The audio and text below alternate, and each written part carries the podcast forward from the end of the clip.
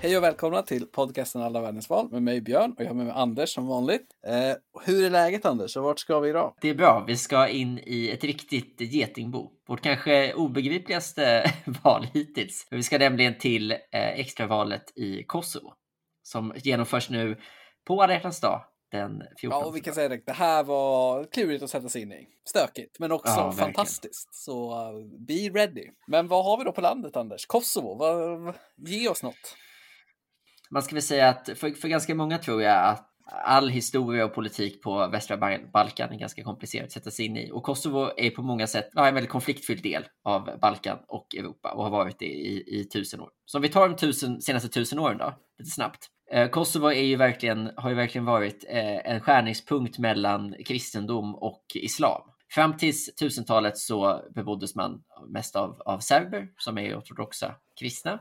Och sen så togs Kosovo över av Osmanska riket och var muslimskt fram till 1800, eller till och med 1900-talet. Och därefter så har vi ingått i, ja, Jugoslavien i alla de olika kombinationer av territorier som har hetat Jugoslavien fram tills det föll sönder på 80-talet.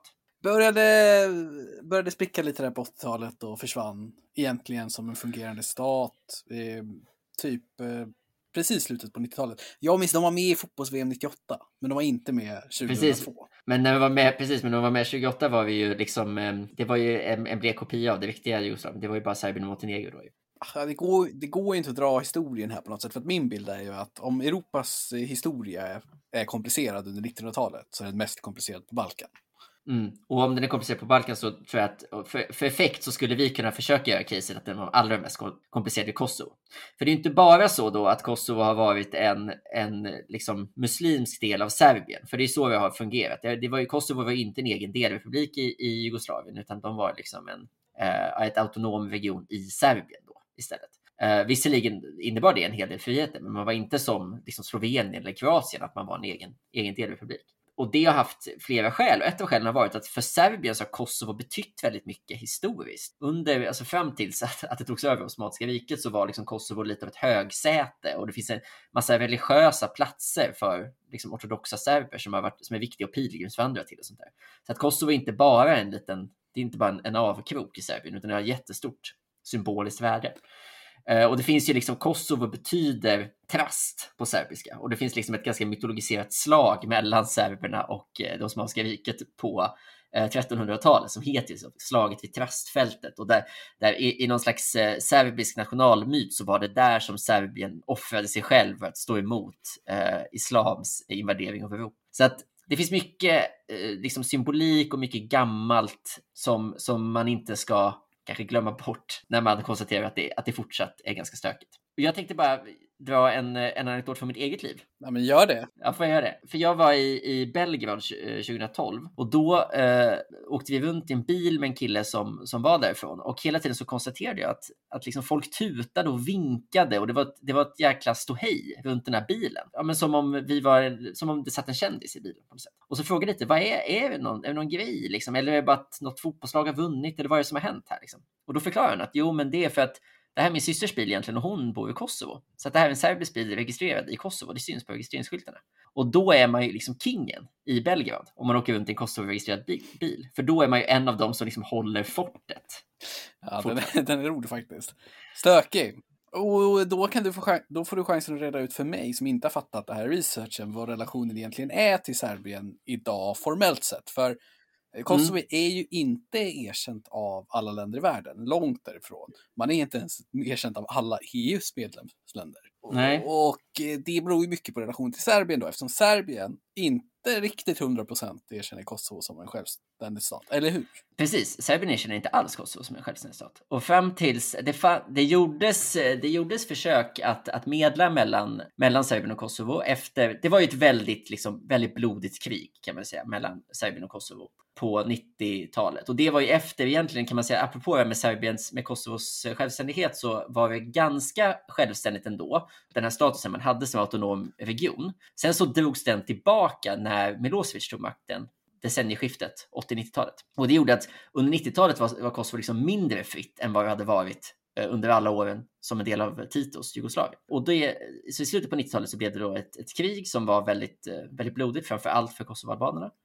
Och efter det så började liksom någon typ av, efter att NATO hade bombat Serbien för att de skulle liksom avsluta kriget, så, så började någon typ av liksom långsam eh, freds och försoningsprocess. Och den, för, i, i, slutet av den, efter nästan tio år, försökte man hitta en lösning, men lyckades inte 2008. Och då valde istället Kosovo att självständigt gå ut och liksom bekänna sig fria, eller självständiga. Ja, 17 februari 2008. Så det är nästan 13 år sedan på dagen när vi spelar in det här. Mm. Och det som är speciellt med det är att för att vara en sån en folkomröstning eller en ehm, ett erkännande, ett själverkännande så att säga, så fick det väldigt snabbt ett väldigt bra gensvar. Alltså Sverige var ett av de första länderna och EU eh, generellt eh, var väldigt liksom snabba på att, på att erkänna Kosovo. Det, det är en ganska speciell del av detta och, och om jag lyssnade bland annat från, på på ett avsnitt i, i av korrespondenten i P1 när man pratade om det här, att, så här, ja, men vi har, att många ser det i efterhand lite som ett misstag, att det gick så snabbt, därför att det blivit så, så låsta positioner i efterhand. Och, uh, och det har haft, spilt över på andra uh, frihets eller självständighetskamper där man förväntar sig att bli behandlad som Kosovo. Och det är ju då en av anledningarna till att alla EU-länder inte har accepterat Kosovos självständighet eller erkänt det. Kan du, för det, det är ju ett land som är väldigt tydligt här. Vet du vilket det är? Som inte vill att Kosovo ska vara självständigt? Ja av EU-länderna. Eh. Mm. Nej, men det, det, kan ju inte vara kroaterna. De borde ju tycka det är skit. De är ju nej, nej, det är både enklare och svårare. Så. Eh, ja, men kan det vara fransmännen? Nej, men Spanien.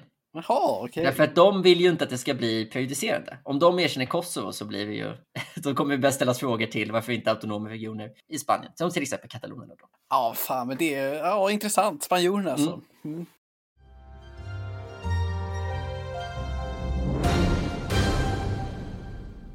Men i alla fall, vi spolar fram lite. 2008 så kör de självständighet. Boom!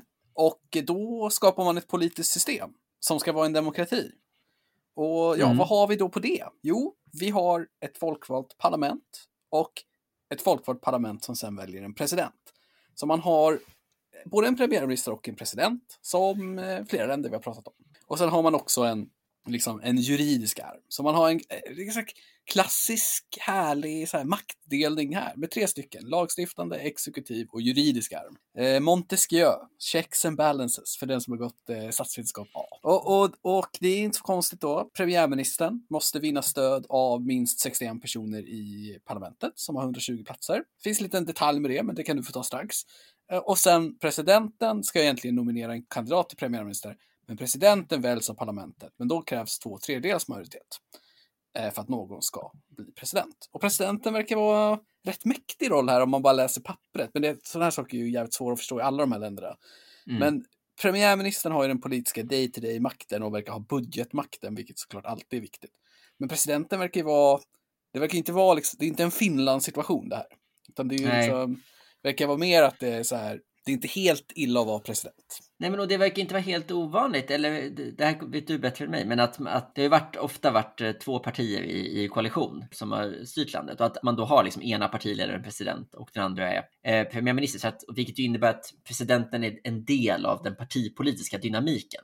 Inte som i, ja, men vad ska man säga, Portugal vi pratade om förut, där vi, där vi generellt är en föredetting som blir lite opolitisk. Så är väl det även ganska mycket i Finland, ärligt talat. Att, att man är partipolitiker, men man har liksom lite eh, steppat ner från den allra hetaste. Ja, det, är inte, det är inte ett steg uppåt. Nej, utan det är, någonting, det är någonting man gör som sitt sista tunga, tunga uppdrag. Medan här så känns det mer som att man är en del av den politiska dynamiken. ja, lite så. Men eh, parlamentet har ju som sagt 120 platser, 100 är direktvalda. Men 20 är öronmärkta för etniska minoriteter. Och det här har du kollat på. Ja, det har vi väl båda. Det är ju, det är ju alltid speciellt för de har ju dels en, de har ju en kvotering på partiernas listor där var tredje tror jag måste vara kvinna. Jaså. Och det, man hade ju kunnat tänka sig att de skulle använda samma kvotering för då den, den etniska blandning som finns. Men, men det har man inte valt, utan där har man istället avsatt ett gäng platser eh, för de etniska minoriteterna. Tio av dem är avsatta till serber, vilket man ju snabbt ser att det är ju en... En... Kittlande i sig. De har alltså tio platser i sitt parlament, öronmärkt för en befolkningsgrupp vars land inte erkänner dem. Det kan ju inte vara, det vara Nej, ovanligt. Och, och som dessutom är, och som dessutom är inte alls, vad ska man säga, det här det är ju nästan 10% av platserna då och de är ju inte Eh, de är inte så, en så stor del av befolkningen. Så att man, har ju, man har väl försökt lösa det lite. Jag tror att man har en serbisk minister, alltså eh, i, i regeringen, eller åtminstone för regeringen. Så att, men, men det där är väl en stor grej, alltså i vilken utsträckning har etniska serber som är medborgare i Kosovo valt att ställa upp på det politiska systemet och i vilken utsträckning bara bojkottar man valen och kör på. Det, det är väl en, en ständig spänning här, så att man får väl anta att de har försökt sockra det här systemet lite för att det ska uppstå incitament att vara med. Jag läste ju någonting, någon sån här du vet, tyckarartikel utifrån någon, någon kant som mm. var att eh,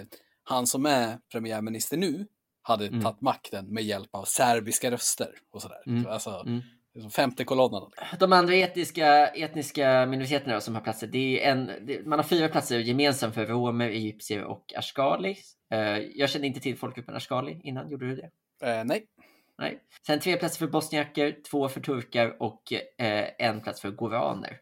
Också en folkgrupp som jag faktiskt det var ett litet sånt kaninhål på Wikipedia man kunde gå ner och läsa om goranernas historia i, i östra Kosovo. Jag hoppade det, men eh, vi kan också säga då att det är komplicerat språkligt här då. Så att albanska är huvudspråket i official proceedings. Ja. Men man, allting måste produceras på massa språk, vilket är riktigt jobbigt. Goran är förresten, för jag sa fel, men från sydvästra Kosovo.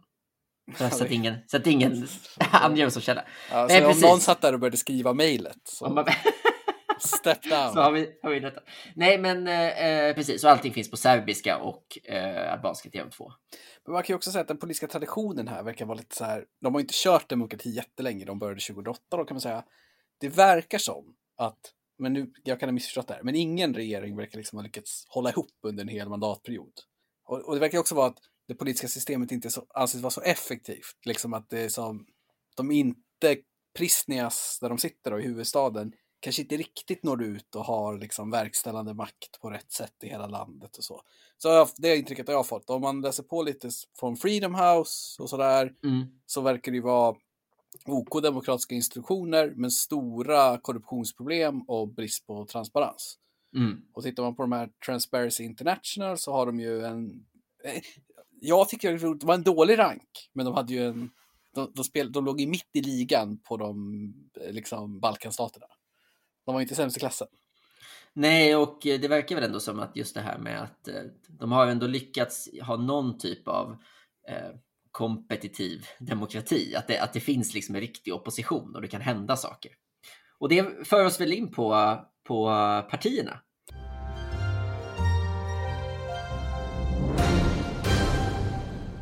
Ja, så här då. Eh, vi tänkte att vi ska dra partierna lite snabbt. Eh, och sen förklara varför det är val nu. För att det är lite kopplat till partierna. För att det är ett extra val, har vi ju tidigare sagt. Och det finns lite förklaringar för det. Men om man vill få en kort överblick av eh, partirymden i mm. Kosovo mm. så kan vi ju båda hålla med om att det var stökigt. Ja, det var, inte, det var inte lätt. Men man går in och, och tänker sig att man ska typ få en snabb överblick på Wikipedia och så ser man bara att all, det är fyra jämnstora partier som kallar sig nationalister. ja, och så tänker man, hur gick det i förra valet? Ja, men det visade sig att några av partierna körde en gemensam lista. Valet innan så körde de inte det och så vidare. Så det är liksom, det är en stökig partirymd. Men vi, vi, tänker, vi, vi drar de stora spelarna. Och, och, mm. och, om man säger så här, de stora spelarna är historiskt, och då menar vi sedan 2008, så det är inte liksom länge så. Men det är de två, kanske vi säga, högerpartierna. LDK som är Kosovos demokratiska förbund ungefär. Jag kommer inte uttala de eh, ursprungliga namnen, utan jag kör förkortningarna. Mm.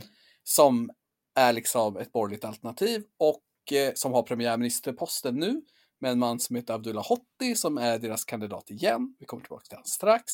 Men de och eh, ett parti som heter PDK, typ eh, ungefär Kosovos demokratiska parti, har de har liksom kört ihop och styrt egentligen sedan 2008. Och de är väl också lite en förlängning av liksom, den väpnade ja, kampen på 90-talet. Så att de är, de är liksom, det är gamla armépersonligheter som har blivit politiker efteråt i båda de partierna. Ja, precis. Och eh, då har det kommit upp ett nytt parti som har utmanat dem de senaste åren, har växt lite, som heter LVV. Som är typ ett vänsteralternativ kan man säga. Som lyckades knipa segern 2019, överraskande, med 26 procent. Och innan vi går igenom de här partierna lite mer och pratar om kandidaterna så ska vi förklara varför är det val nu då? Jo, LVV vann valet 2019 oväntat. De kom bakifrån och smög om på slutet och blev då största parti. Och praxis i Kosovo innan, för nu har man ändrat den här praxisen, var att det största partiet får eh, bilda, eh, bli, får välja en kandidat till premiärminister i princip. De bildar regering, punkt. Inte majoritet, utan största parti. Men eh, för att kunna få en majoritet för sig själv då, för partiet leddes av en man som heter Albin Kurti, som vi kommer tillbaka till, så behövde han eh, lite hjälp och få över 60 röster. Så det tog flera månader för honom att förhandla fram det. Men han lyckades bara sitta på, vid makten i 51 dagar. Sen började det hända grejer. En icke-förtroendeomröstning introducerades 25 mars förra året. Eh, officiellt för den bristande coronahanteringen, vilket Ja, om man tänker på hur, hur dagliga Sveriges diskussion funkar, det är lite roligt. Av LDK, det näst största partiet. 82 medlemmar röstade för den här No Confident.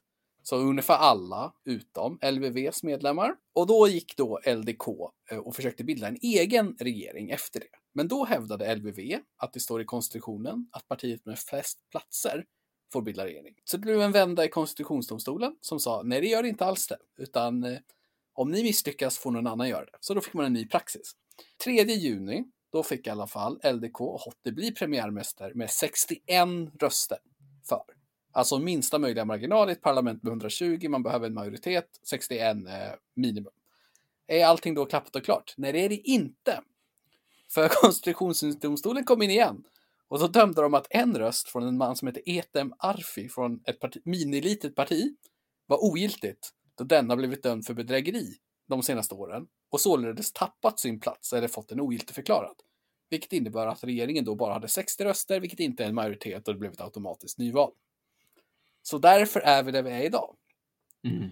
Och då ska vi då säga att Albin Kurti och hans LVV har seglat upp som stora favoriter nu istället. Det här alltså, de som vi nämnde som, som var lite de här som kom, som har utmanat lite från vänster och, och kommit som en... Eh, kommit slut på slutet. Stora partier på sina år. Ja, bara och som väljer lite mer ett liksom, men lite mer extrem åt flera olika håll. Alltså det är mer vänster men också kanske verkar ha en tydligare liksom, etnisk nationalism också i sin, i sin retorik och sådär. Så att... Ja, men de, de verkar vara lite så här.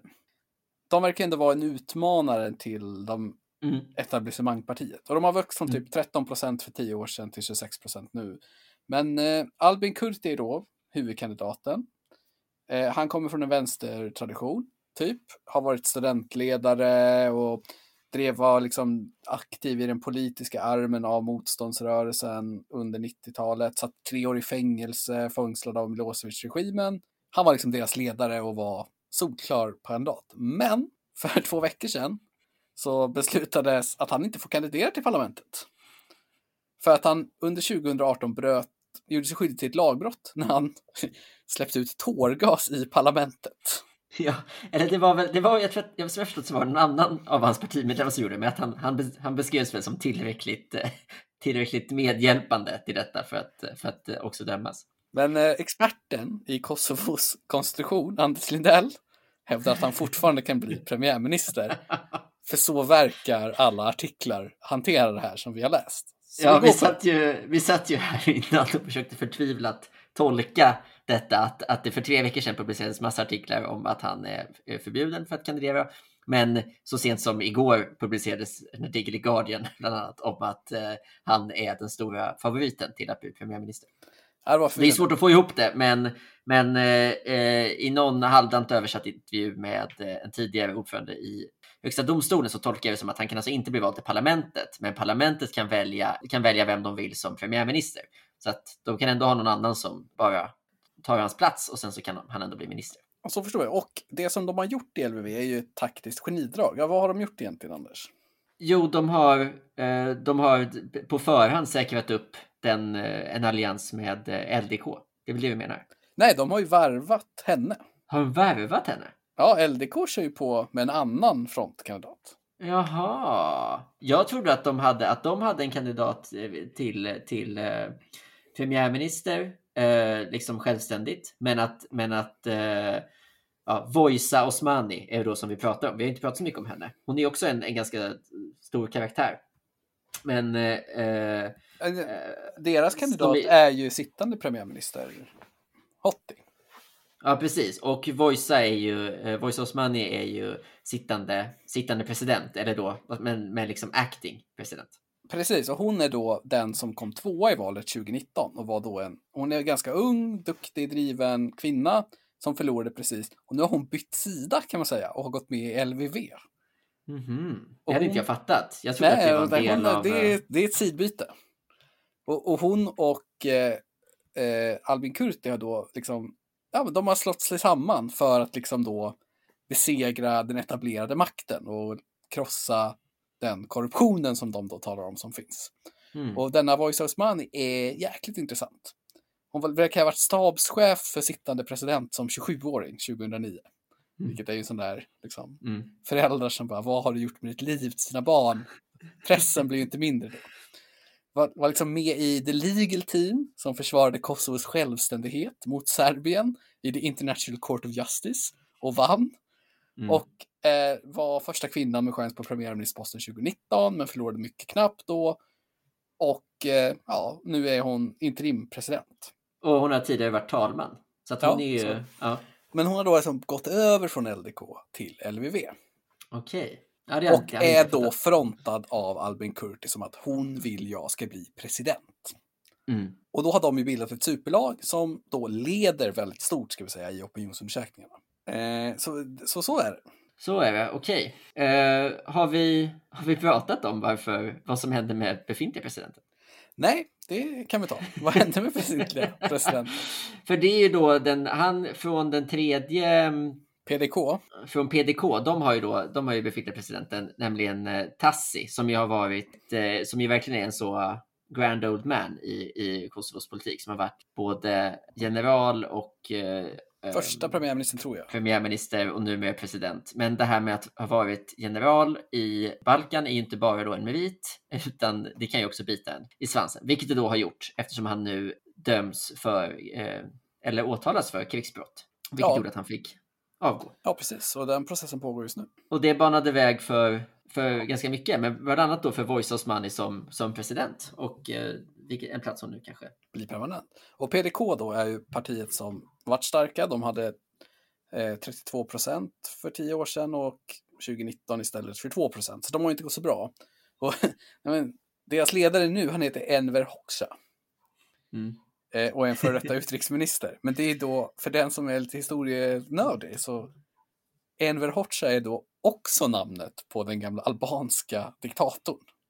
Det, det kan inte, alltså det är väl inte helt ovanliga namn, men det kan inte vara något, man, ett namn man ger sin son helt bara slumpmässigt. Eh, Nej, det är min tolkning också. Så eh, det var ju något man reagerade på under researchen, att Enver Hoxha är eh, kandidat i Mm. Kosovos val.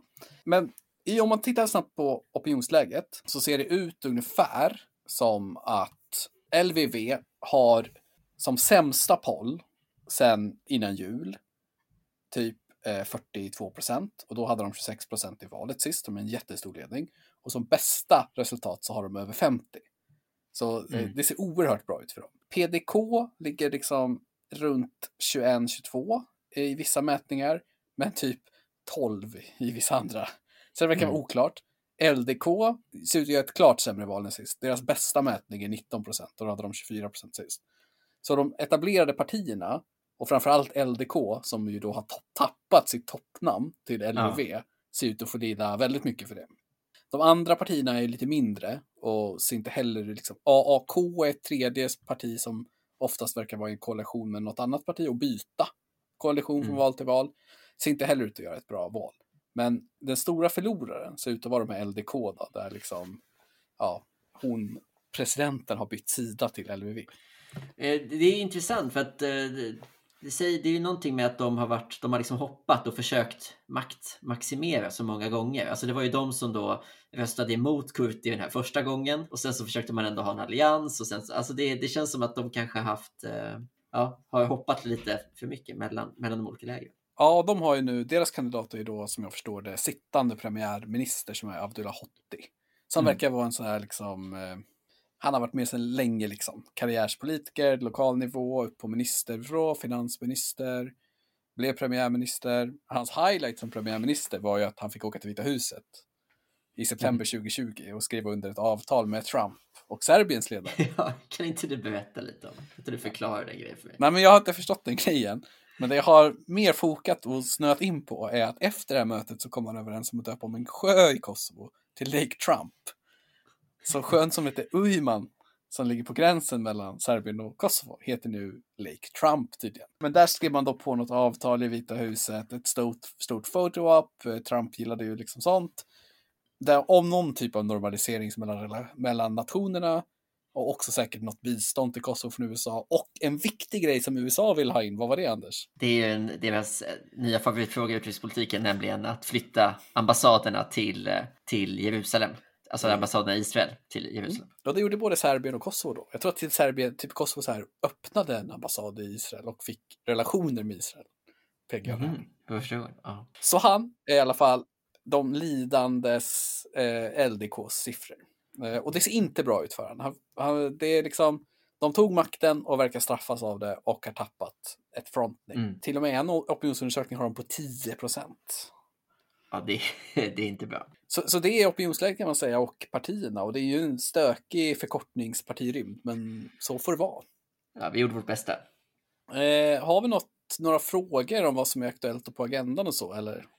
Men det är väl två man kan nämna. Eh, vi har pratat lite om det här med, med eh, korruption. Har vi liksom har ju varit en, är ju en jätte, jätteutmaning. Och där vet vi väl att eh, Kurti och Osmani gick ut tidigt med att de ser, vi läste en intervju bara häromdagen med dem om eh, att man liksom på något sätt vill ha innan valet för någon slags bred enighet mot korruptionen. För det är väl ett jätteproblem. Liksom.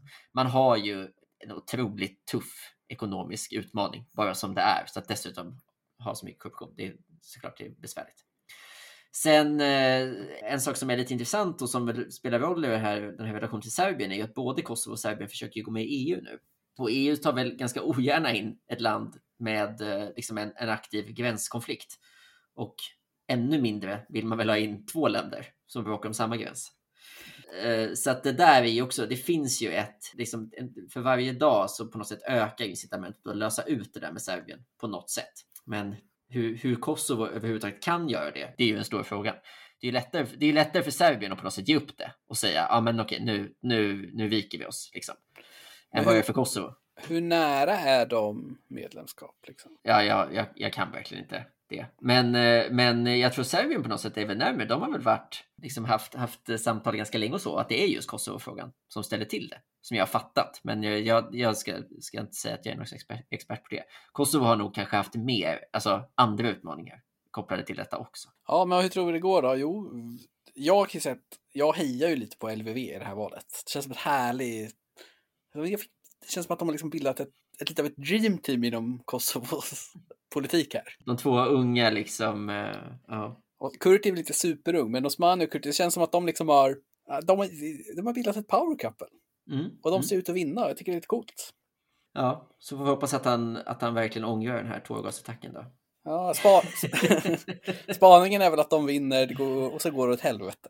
Och så har vi, sitter vi här om, om ett år igen. Då kommer i alla fall lite Albin Kurti vara på valsedeln. ja, men vi nöjer oss för så med eh, Kosovo. Mm. Vart eh, blir nästa val, Anders? Ja, vad tycker vi? Vad blir nästa? Vi har ju eh, de nästa två valen i världen är i Laos och eh, Niger. Så vi får väl eh, suga på den lite, vilken vi ska, vilken vi ska återkomma till. Jag tror det var Honduras. Mm. Det får vi se. Vi, vi får se vad nästa ser Tack och hej. Ha det bra.